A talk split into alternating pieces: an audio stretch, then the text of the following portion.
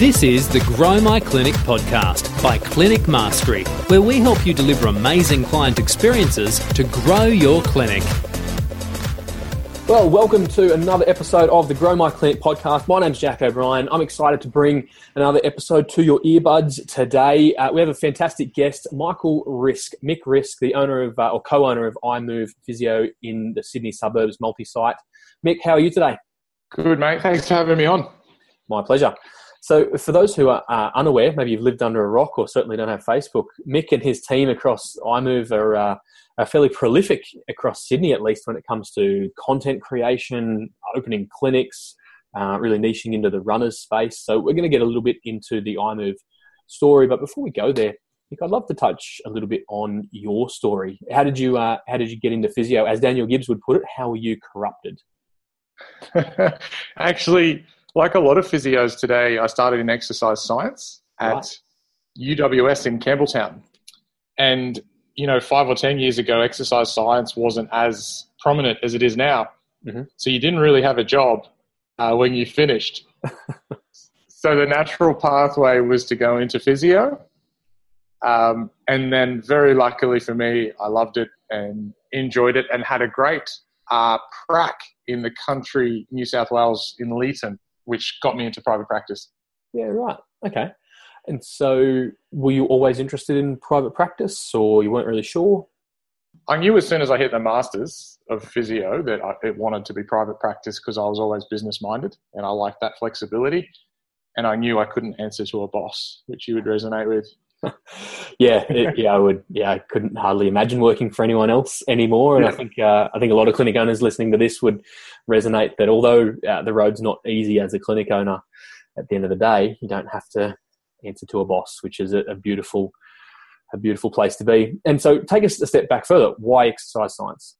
Um, probably high school, right? You you kind of you like sport, you like the sciences, and it it just puts those two words together for you. Um, no other reason. It was Sydney or UWS at the time, and I think Sydney had a really high UAI at that point in time, and UWS was quite low. And that was a really nice accident because UWS was was amazing. It was a really good experience, and I still talk highly of UWS today. Yeah, right. That's interesting. Tell us a bit about your, your bush experience. Did that ever attract you to go out bush, or was there something pertinent about that uh, that prac experience that solidified private practice for you? Yeah, it's probably the number one question I get on iMoveU, which is a, a Facebook page for new allied health professionals or, or those of you still at uni. Um, the number one question is, how do I know if I'm ready for private practice or how do I get ready? Sure. And that practicum at the end of the degree in Leeton was amazing because they gave you full rein. They, they said, we're going to look after you for a week, but the last four weeks you're going to be in there training patients. So that was your answer. And it is the answer I still give today in you is just go to a private practice and hang out there and spend as much time as you can. Yeah, sure. That's uh, that's very interesting. And so fast forward, you end up back in Sydney and did you work in practice or did you start iMove straight out of the gate? No, I worked in, in Caringbah. So first private practice job in the Shire for those of you from Sydney mm-hmm. and worked there for three years and got a little stale, as most people do around that three year mark. What happens then? What happens then is you either leave your job for reasons that you're not really sure of, you just get a little bit antsy, or um, you start your own practice, which is which is what myself and Daniel Kolapski did, who's my business partner.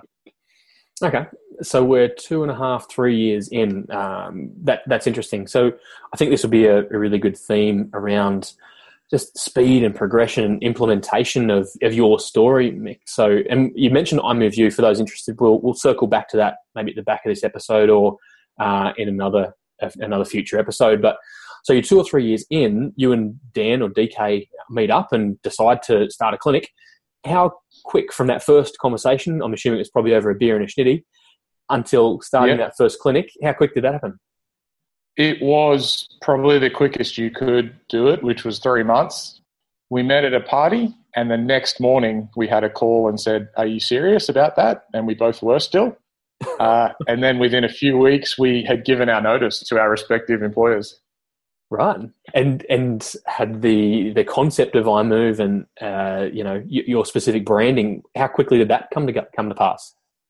DK and I, we always wanted the same things. It was around the time where social media was taking off, when Cliniko was a thing, um, and we both worked at practices where they were still pen and paper. They right. weren't on social media, and both bosses were working fifty to sixty hours so we came to the iMove conversation knowing we didn't want to be in the clinic 50, 60 hours a week. We wanted a strong social presence and we wanted to be modern, which is Cliniko, it's HICAPS Go, it's Clinic Apps. Sure. So when that conversation happened the day after the party, it was very clear we wanted the same things. It made it really easy. Yeah, right and uh, and away we go. So iMove Physio is your practice, and you started with one clinic, and we're gonna there'll be future episodes where we delve into all the little elements of this. But you're now in how many locations across Sydney? Uh, three, one in south, one in southwest, and one in the inner west of Sydney.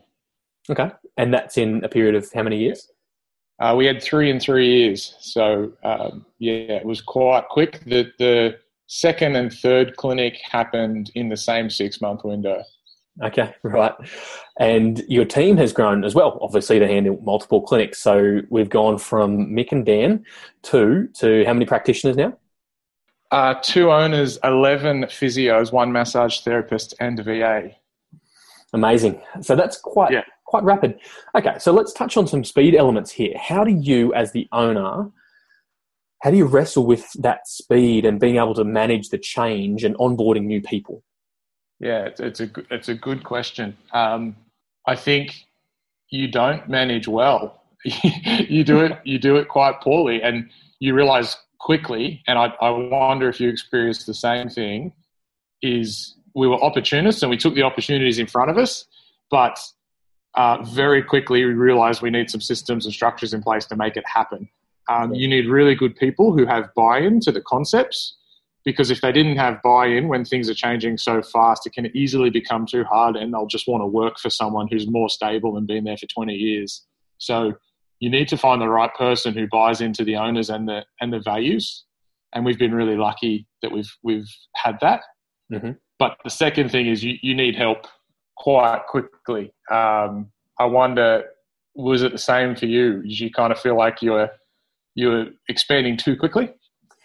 Yeah, it's an interesting observation. So we were on a, a similar growth trajectory. Um, we went from one clinic to five in the space of two years, and uh, it, it, I think we are often paralysed by opportunity. Yeah, we we just say yes to everything. We're we're fresh, we're new, we're gung ho, and uh, oftentimes we say yes to everything, not fully measured or not fully understanding uh, the magnitude of what we're taking on. So I think a lot of clinic owners would dive into something. I, I noticed that, well, I had a conversation recently with a, a, clinic owner who was interested in taking on a massage therapist and also starting another clinic inside a GP practice. And it's just, it's such a great opportunity to access new clients and new referral but the the decision hadn't been measured properly.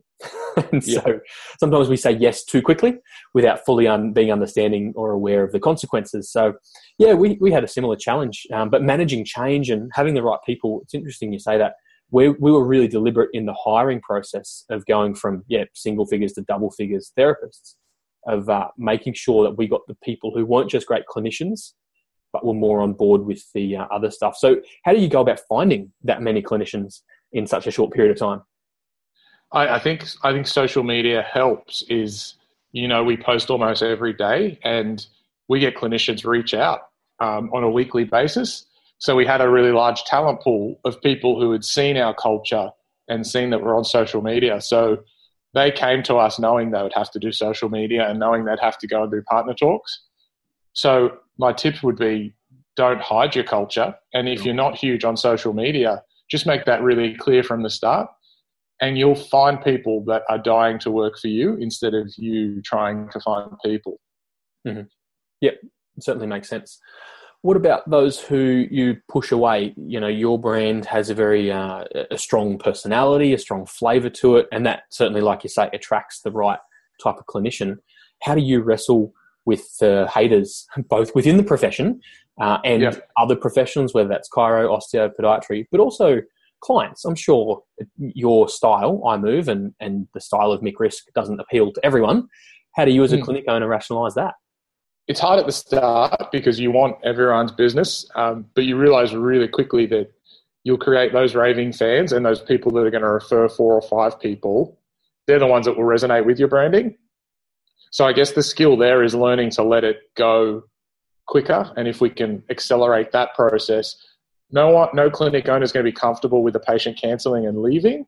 Mhm. But if you can get comfortable with it in three months instead of in three years, you'll be a much happier clinic owner and realize the problem is you don't realize until three to five years that when you stay true to your brand, you get those raving fans.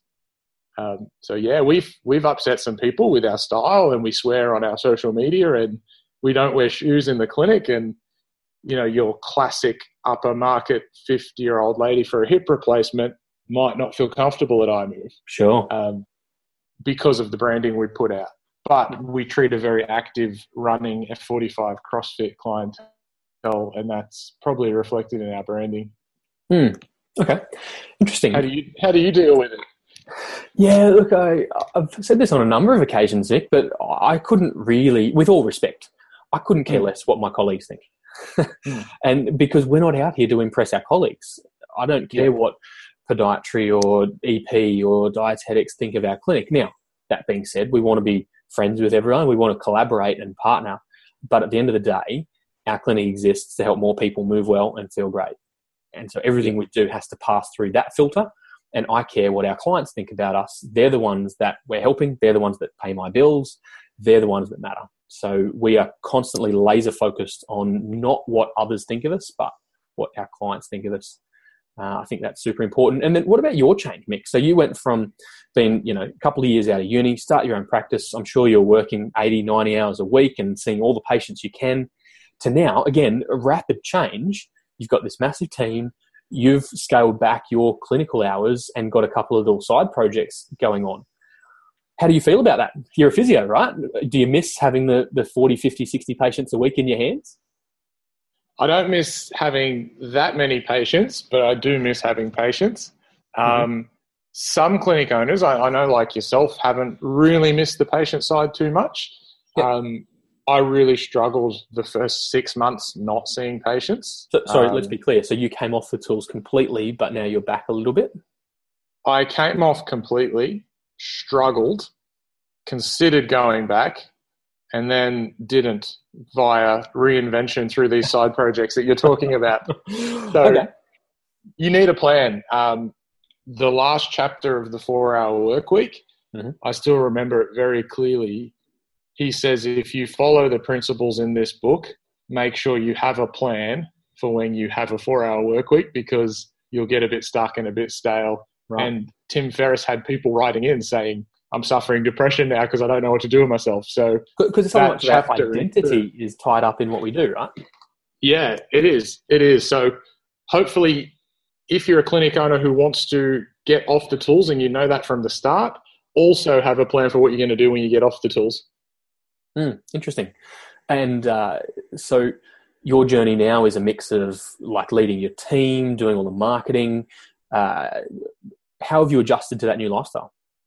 Um, you, you have to be diligent. You have to keep a diary and time block everything because you can get lazy at home. But set yourself days. You know, I have a marketing day and I have a team mentoring day, Mhm. and then I have a an afternoon that is just iMoveU.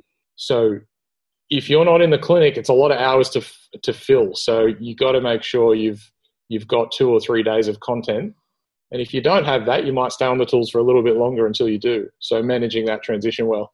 Hmm, I like that. And I think it's refreshing to hear your story because it's someone who's, you know, scaled back, realized it's not quite for them. You, I I know you did a little bit of relief work for some of your team, um, Yeah. and you.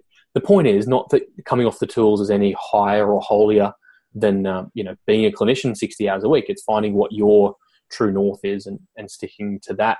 I think uh, what you've done with your team. So, for those who aren't aware, Mix uh, Mix created a team that has an incredible culture. They're all collaborative and inputting to the vision. Um, Mick and Dan took their team away, which we're going to touch on uh, at a later date.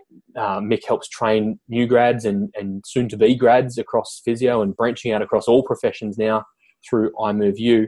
Um, Mick, if people want to learn more, a little bit more about iMoveU, is there somewhere on socials they can go? And if they want to read the story about your team, where should they go? We'll cover it in future episodes, but for now, where should people go? Yeah, iMoveU, jump onto Facebook and type in iMove and capital U, and I'll drop the Facebook group link uh, where this podcast will be located. And if you want to read about our staff retreat and how we developed our culture and our ideal working week, you can go to imovephysio.com.au.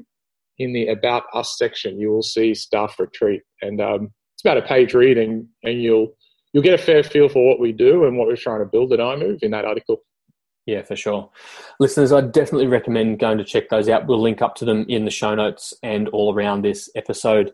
Uh, Mick, I just want to say you're a fantastic bloke. I've enjoyed doing the uh, the clinic mastery journey alongside you. Those systems and uh, help that you mentioned early on in your business career, I know you would probably credit a lot of that to clinic mastery. And uh, for listeners, if you want to check out more about Mick's story, uh, we're going to have a whole bunch of future episodes from iMoveU through to team retreats and how they run three practices with zero admin and reception. All that's coming. But uh, all the show notes will be at clinicmastery.com forward slash podcast. And uh, we really appreciate your honest reviews and ratings on iTunes, Stitcher, SoundCloud, wherever you listen to this. Thank you so much for tuning in. Mick, thanks for joining us. Thanks, mate. Awesome chat. And we look forward to bringing you another episode really soon. This is the Grow My Clinic podcast by Clinic Mastery, where we help you deliver amazing client experiences to grow your clinic.